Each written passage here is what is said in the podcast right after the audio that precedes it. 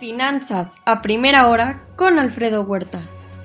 Muy buenos días. Ya son doscientos nueve punto ocho millones el total de infectados. Ayer sumaron setecientos veintiocho mil nuevos casos en el mundo. Estados Unidos con récord de más de doscientos cincuenta mil. Ya son cuatro mil ochocientos millones de dosis aplicadas en el mundo. Estados Unidos registra trescientos cincuenta y ocho millones y una aplicación diaria de setecientos sesenta y cinco mil. México de setecientos veintiséis mil y China de once punto cuatro millones. Joe Biden listo para tener las vacunas de refuerzo COVID a partir del próximo mes de septiembre. Sería a partir del octavo mes después de la segunda vacuna.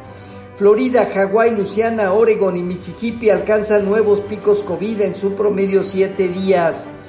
Boris Johnson quiere discutir el tema de Afganistán con el G siete lo más rápido posible. La Unión Europea reforzará ayuda a países vecinos de Afganistán para que el flujo de refugiados se quede ahí.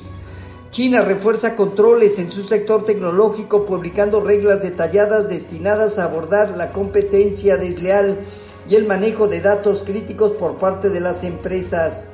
Toda esta amenaza hoy afectó al mercado y en general la amenaza reguladora hace que el sector de tecnología presente caídas del orden del cuarenta por ciento desde sus niveles máximos. Eric Rosengren de la Fed de Boston respalda la reducción gradual en el otoño de la compra de activos, pero el aumento de tasas de interés será hasta que mejore el mercado laboral.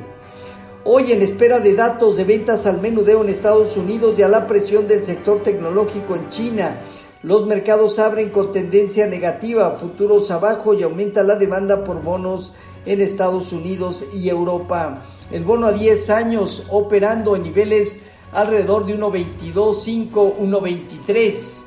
En cuanto a los mercados en Asia Pacífico, sesgo negativo, China dos por ciento abajo, Hong Kong uno punto siete por ciento a la baja. En Europa dominan movimientos negativos moderados, Francia, Alemania, en mayor medida Italia y España, y marginal alza en el Financial Times de Londres. En Reino Unido baja la tasa de desempleo al cuatro punto siete por ciento, se conoció el P I B al segundo trimestre de la zona euro, creciendo a tasas del trece punto seis por ciento y la Unión Europea en trece punto dos por ciento. De los mejores países, eh, eh, Portugal, Eh, Austria, España, Francia, Hungría, Italia, entre otros.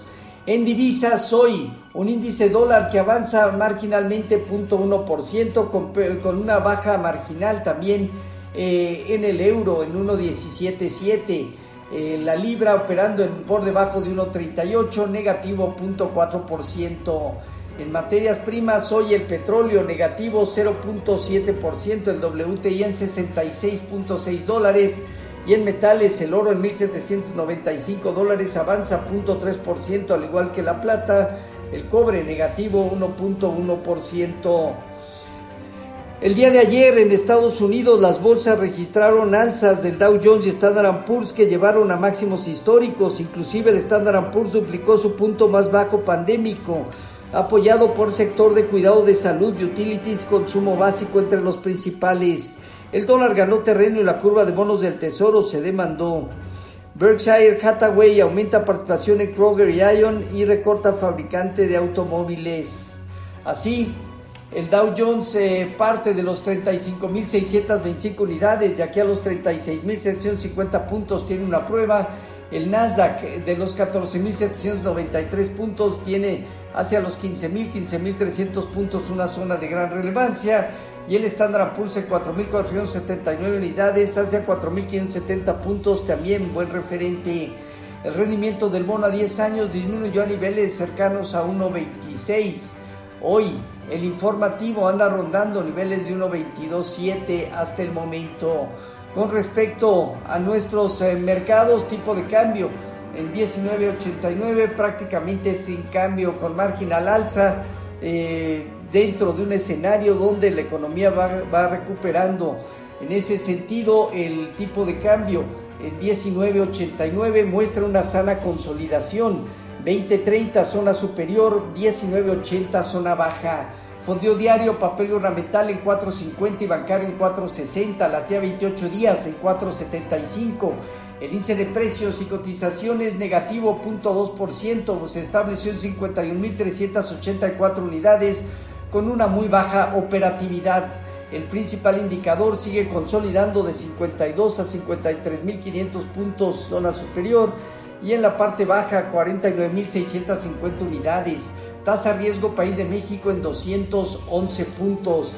La Comisión de Cambio subastará el, eh, mañana miércoles cuatrocientos millones de dólares a un plazo de ochenta y cuatro días. Hasta ahora Banxico ha ganado en estas doce operaciones alrededor de dieciocho mil millones de pesos. Eh, es una línea que tiene con la Fed, Banco de México, por hasta sesenta mil millones de dólares, vigente al treinta y uno de diciembre de este año. Este día ventas al menudeo, producción industrial, inventario de negocios, el N A B, índice de mercado de viviendas, discurso de Jerome Powell, reservas semanales de crudo por parte de la A P I, en México reservas internacionales, futuros negativos entre cero punto cuatro y cero punto seis por ciento, eh, Standard, eh, Nasdaq, Standard and Poor's y Dow Jones, tipo de cambio diecinueve ochenta y ocho a la venta con un centavo de apreciación. Así, finanzas a primera hora con lo más relevante hasta el momento.